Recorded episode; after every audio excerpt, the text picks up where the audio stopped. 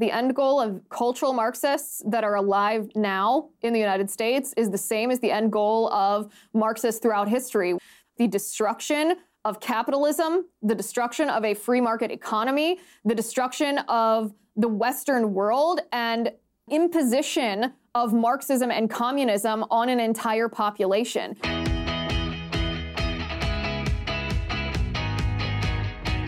This is the Daily Signal podcast for Tuesday, September 12th. I'm Virginia Allen, and that was Liz Wheeler, host of The Liz Wheeler Show.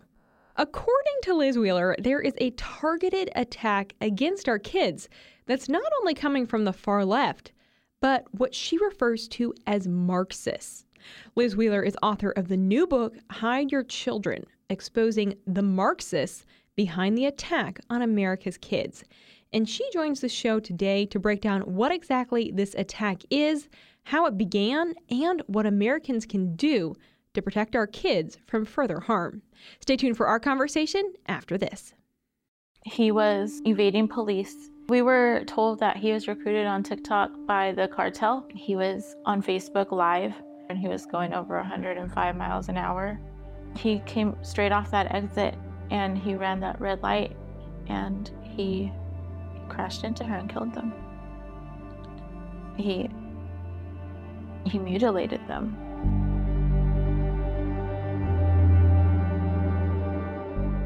What you just heard are the first few seconds of a brand new documentary from the Daily Signal on the real cost of the Biden administration's border crisis. We spoke with Elisa Tambunga, a mother who has experienced unfathomable tragedy and loss at the hands of a human smuggler. Stay tuned for the release of the full documentary later this month. It is my joy today to be joined by political commentator, host of The Liz Wheeler Show, and author of the new book, Hide Your Children, Liz Wheeler. Liz, thanks for being with us. Oh, thank you so much for having me. It's my pleasure. Well, congratulations on the new book, Hide Your Children Exposing the Marxists Behind the Attack on America's Kids. This new book is available for pre order now. It's officially out on September 26th. And, you know, Liz, it's no secret, right, that the left has really so infiltrated our schools, specifically public schools, but honestly, private schools as well. There is such an agenda going after our children. And you have traced so many of the roots of this leftist agenda back specifically to Marxism. Explain how that rabbit trail goes. How do we get all the way back to Marxism? How has that made its way into our schools and our education? Yeah, it's a it's a good question. It's actually a very one of the most common questions I've been getting about the book because is is really Marxism, Liz? Are you sure that this isn't just an empty insult that we hurl at the other side on cable news? Because when we think of Marxism, we think of Karl Marx, right? We think of the Communist Manifesto. That's we think of economic Marxism, the idea that the working class is supposed to revolt against the ruling class and it's supposed to, you know, usher in usher in communism under the name of Marxism. But what I found, so this this book started out actually as just a question in my own mind. Mm. During COVID, I think a lot of people, and this is parents across the country, also not parents, we realized that there was a concerted effort to target our children's minds. I mean, a lot of parents would look over their children's shoulders on Zoom school and see critical race theory and the transgender ideology and moral relativism your truth and my truth is more important than the truth poured into their children's minds. And I wondered, I was like, okay, this seems like more of a concerted effort than ever before. Why is this happening now? So I set out to, to answer this question or to, to find the answer to this question.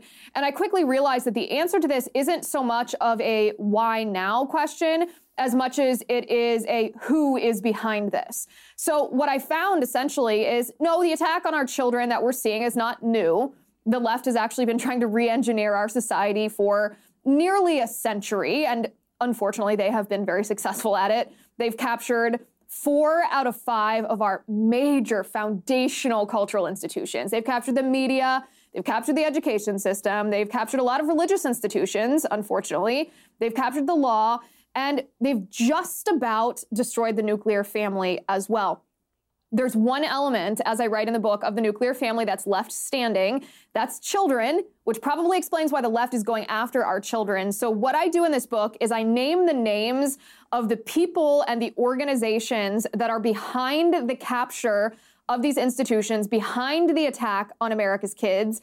And then I propose a solution that I will tell you, I will confess, is different than what the Republican Party offers for how we can recapture these institutions, how we can protect our children. But one of the most chilling parts, and I talk about this in the very first chapter of the book, is these institutions, which which have been captured. And it seems very obvious to us. It's not like I'm revealing new information by saying, hey, guess what? Our education system has been compromised. Our media is biased propaganda. Everyone can see this for themselves. But these five cultural institutions that are under sustained assault in our country are the institutions that Antonio Gramsci named. So Antonio Gramsci was a Marxist in Italy in the 1920s and 30s. And at the time, Karl Marx's version of economic Marxism had died out. It, it, hadn't sparked the global Marxist revolution that Marx and Engels had envisioned, and it, it was dormant in a sense. But then Antonio Gramsci, he was one of the founders of the uh, Italian Communist Party, he recognized that in countries where there had been a successful Marxist revolution, it didn't start just because the working class was discontented with their position compared to the ruling class. Where these Marxist revolutions were successful, first, the cultural institutions or the civil institutions on which the working class relied were destroyed. So Gramsci named, among others, he named the family, he named the media, mm. he named the education system, he named religion, and he named the law. And we are seeing that play out in our country right now. Once you read some of his writings, once you hear what this plan for a cultural Marxist revolution is, it's it once you see it, it's impossible to unsee it. So what I do is I mm. I trace each institutional capture back to where it came from, the ideas where they came from originally, who the propagators are right now, and then I propose solutions so that we're not all just depressed and despairing, thinking that we've been captured by, by communists.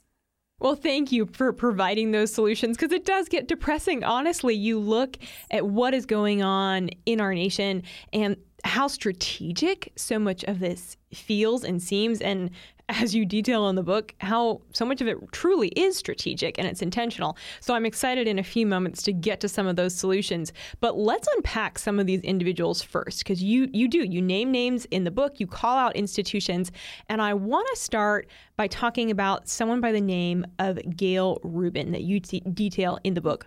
Who is Gayle Rubin? Gayle Rubin is one of the most disturbing individuals that I have ever encountered. One of the things that I did when I was unpacking the transgender ideology is I said, okay, we as as American citizens are being inundated right now, and especially our children are being inundated with these ideas that boys can be girls if they want to be, girls can transition to boys if that's how they identify, that gender has nothing to do with biological sex that it is a it's a psychological thing and not a physical thing that gender resides on a spectrum it's not binary and I thought, okay, where do these ideas come from? Because they seem all of a sudden to have just taken hold of our culture. They're being mm-hmm. taught in school as if they're fact. Medical organizations are accepting it. But where did this come from? And what I found was that this is not just a random assortment of nonsense. It's not just a, a, a random assortment of poison. That these things that are being taught to children are the principles of queer theory. And what I do in the book is I explain just like when your child was taught in school that if they're white, they're racist, or if they're black, they're oppressed, we recognized that concept as evil. But that concept wasn't the only thing being taught. That's critical race theory. That's just the that's the principles of critical race theory. So it wasn't being taught in school like, here, children, this is what critical race theory is. Let me tell you about it. They were being taught the principles of critical race theory as if it were truth.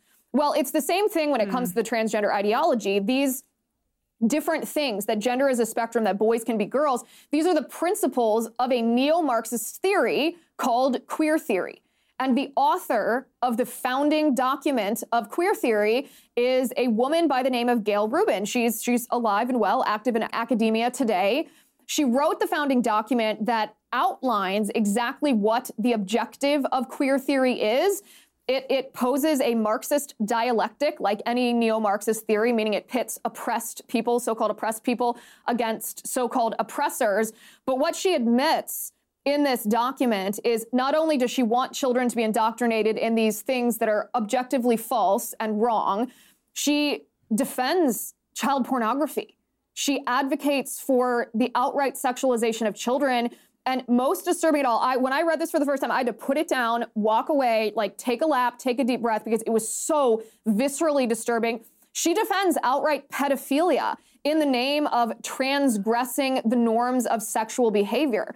And oftentimes, you've probably witnessed this or experienced this yourself when you're engaging in any kind of debate about the transgender ideology. We'll often say, because this is factual, that the next step is the normalization of the sexualization of children, which is just another word for pedophilia. And the other side will say, oh, you're being really hyperbolic. These are just transgender individuals or just adults who want to identify a certain way.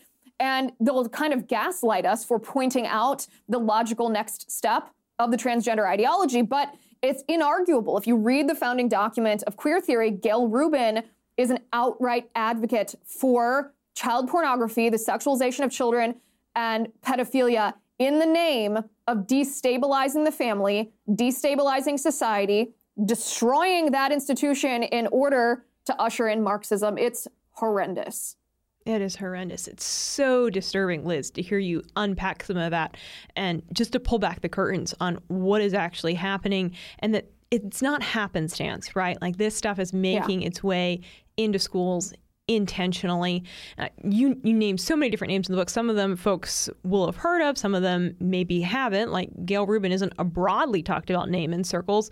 Um, one of the names that many of our listeners have heard is Mao Zedong, and you point specifically to Mao's influence as it relates to DEI, diversity, equity, and inclusion programs within schools. This isn't necessarily a connection, though, that most people would make between a DEI office at of school and Mao Zedong. What is the connection there?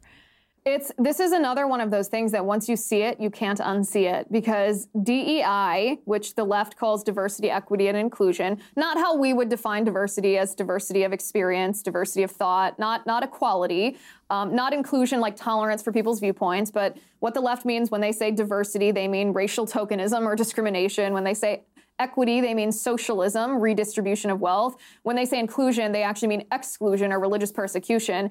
But the way that this is enforced, that DEI is enforced, is through what's called a struggle session. Meaning, if I'm a white person in a workplace, especially if I'm a middle aged white male in a workplace, I'm told that I'm inherently racist, inherently sexist, inherently part of the cis patriarchal, cis heteropatriarchal society. And I need to have my brain, essentially, my mind, uh, re educated so that I can properly understand the Marxist worldview.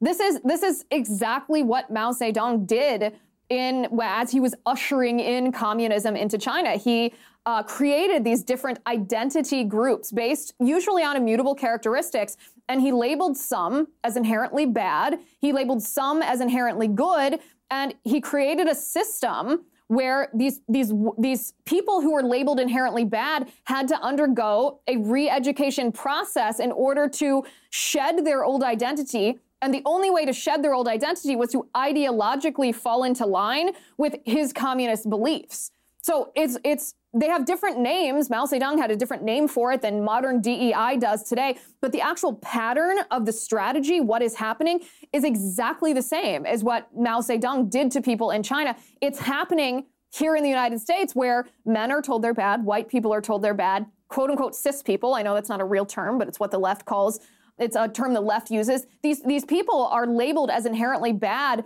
based on a characteristic that they have no control over. It's not based on their character. It's not based on the way they treat people. It's not based on their thoughts or their beliefs. It's just based on the color of your skin, your genitals, who you're attracted to. I mean, it's crazy. And the only way for them to redeem themselves from these quote unquote inherently bad identities is to instead don the identity of a communist. It's the same thing. Mm. Liz, whether it's Gayle Rubin, Mao Zedong, uh, individuals like John Dewey, who um, you refer to as the father of progressive education in America in the book. What is the ultimate end goal here of, of these individuals who, who you have, have said in detail as Marxists in the book? What's the aim? The aim is very simple. The end goal of cultural Marxists that are alive now in the United States is the same as the end goal of Marxists throughout history, whether that was Paulo Freire, whether that was Antonio Gramsci, or whether that was the original Marxist, Karl Marx. The goal is the destruction of capitalism, the destruction of a free market economy, the destruction of the Western world, and an imposition of Marxism and communism on an entire population. They just know as Karl Marx learned way back when, they know that a population, a civilization, must be conditioned in order to accept this, especially a Western nation when we are so conditioned to freedom, must be conditioned against freedom and towards communism socially and culturally before it can be done governmentally. Um, it's why, by the way, you'll see organizations like Black Lives Matter, which we know was founded by by self-avowed Marxists, Patrisse Cullors and Alicia Garza, admit that they're trained Marxists. So this isn't, again, a pejorative that I'm using to describe them. It's their own words that they used to describe their ideology. But on, on their websites, they will admit that they want the destruction of the nuclear family. They'll admit that they are anti-capitalists because these organizations are serving the purpose of destroying one of the cultural or civil institutions that Gramsci said the working class relied on. But ultimately, the end goal is the same. Ultimately, their goal is to destroy the civil institutions to get them out of the way so they can topple the government and economic institutions and instead impose Marxism. It sometimes can be hard to believe for people, and this is what I tell people when they say, "Wow, this this sounds like a war." And I say, "Well, it is a revolution. It's a cultural revolution." But this is what I this is what I say uh, I guess is encouragement, but to convince people that this is happening, I said, three years ago, you would not have believed if I said to you that your child was being taught in school that your white child was a racist based just on the color of her skin and your black child was oppressed just based on the color of his skin. You wouldn't have believed it.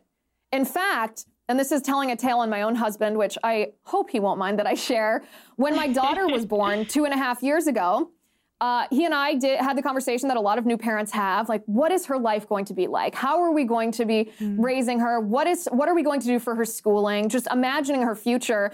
And I'm a big proponent of homeschooling. I was homeschooled myself, and working in the in this in this uh, media sphere, covering politics and culture the way that I do, I see the evils in school. So I was like, over my dead body, will she go to a public school? My husband had a very nice public school experience, and he said, you know, listen, this transgender ideology, this critical race theory stuff, like that happens in California and New York, but that's not happening in our neighborhood, in our public school. Like that only happens in the land of fruits and nuts.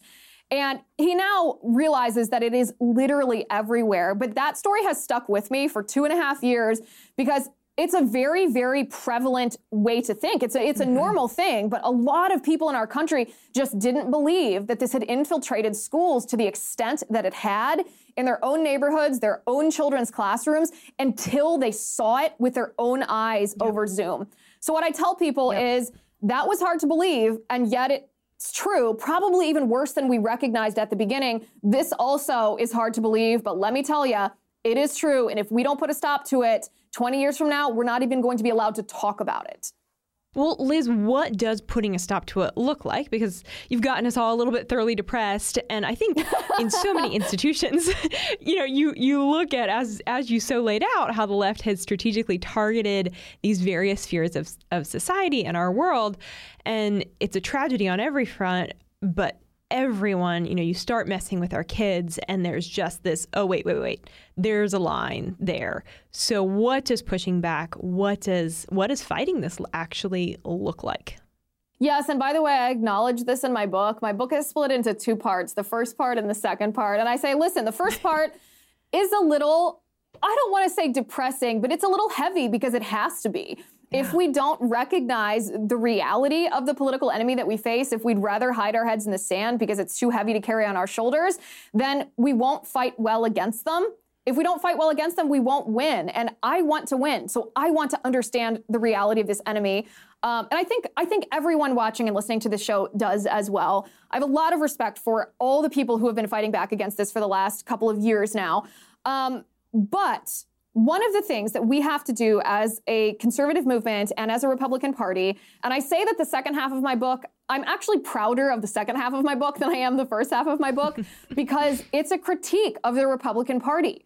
The reason that we mm. are living in this era of chaos right now is because the Republican Party specifically has forgotten or neglected to grapple with the question, and this is this is true for not just right now, for the last 50, 60 years, we've neglected to grapple with the question If we are supposed to be a free nation, and I think we all would like to think that we are, what does that mean? Is freedom the ultimate mm-hmm. end, or is freedom the means to something greater? And the Republican Party has chosen the former answer. They have they have essentially embraced the idea that freedom is the ultimate end. But if we do embrace that view, then David French is correct when he says that drag queen story hour, when grown men, you know, dress up as sexualized versions of women and gyrate in front of children, is a blessing of liberty. That there's some inherent morality to that, just because these men have the freedom to do that. And yet, you and I and everyone listening to this show knows that there's no inherent morality to that. It's so immoral. It's so mm-hmm. grotesque. It's downright evil. And so, if freedom is not the ultimate end, then freedom must be the means to something greater. And so, in my book, I challenge conservatives to grapple with the question what is the something greater? If freedom is the tool or the medium and something greater is the goal, what is that? Because I think it's very easy mm. for the Republican Party to point to something and say that's wrong, that's bad. We can do that with any number of things um, from social mm-hmm. issues like abortion to transing kids, we can to high taxes. We can look at that and say it's wrong. But what we've neglected to do is be able to offer an alternative and say, yes, this is wrong, but let me offer you what is right. We've forgotten to define wow. what is right, and it's left this void where Republicans have fallen for the idea of neutrality. And I don't believe in neutrality. I don't think that you can have just this even playing field where everyone can kind of come to the public square with their own values. No, no. We, we, we've tried that and we've learned that either culturally and governmentally, the left's values are going to prevail or the right's values are going to prevail. And because the because the Republican Party has fallen for the idea of neutrality, that they should remove morality from um, their legislative process or their their political platforms, and because they've embraced this faulty idea that freedom is the ultimate end, it has we've essentially just handed all of these cultural institutions to the left. So I challenge conservatives to um, stop trying to play on this idea of neutrality to recognize that it's either them in control or it's us in control. No, this doesn't violate the separation of church and state because nobody's going to be forced to practice a religion that they don't want to or prohibited from practicing a religion that they want to. But every single law on our book right now is ha, has an underpinning of morality, from basic murder laws to assault laws to rape laws. We as a society understand and acknowledge and agree that these things are immoral that they are wrong, that they are evil, and it's okay and good to acknowledge the definition of good and bad and morality and immorality and justice and liberty. And so the Republican Party needs to re embrace this idea that using government to properly order society along acknowledged objective truths and morals is the only way to fight back against this. If we keep doing what we're doing, we're not going to win. But if we readjust and reclaim our constitutional heritage to ordered liberty, then yes, we can defeat this enemy. The book is Hide Your Children Exposing the Marxists Behind the Attack on America's Kids by Liz Wheeler. It is out and available on September 26th, but available for pre order right now. Liz Wheeler, thank you so much for your time today. Thank you for having me. I appreciate it. And with that, that's going to do it for today's episode. Again, you can pre order a copy of Liz Wheeler's book, Hide Your Children Exposing the Marxists Behind the Attack on America's Kids. It is available for pre order today and officially out on September 26th. But thank you again for being with us today. If you've never had the chance to check out our evening show, make sure you do so. It's right here in this same podcast feed. And every day around 5 p.m., we bring you the top news of the day. These are the top headlines that you don't want to miss and that keep you up to date on what's going on in the news cycle. Also, make sure to take just a moment to subscribe to the Daily Signal wherever you like to listen to podcasts. We're across all podcast platforms. Thanks so much for being with us today. Have a great Tuesday. We'll see you right back here around 5 p.m. for our top news edition. The Daily Signal podcast is brought to you by more than half a million members of the Heritage Foundation. Executive producers are Rob Bluey and Kate Trinko. Producers are Virginia Allen and Samantha Aschieris. Sound design by Lauren Evans, Mark Guiney, and John Popp. To learn more, please visit dailysignal.com.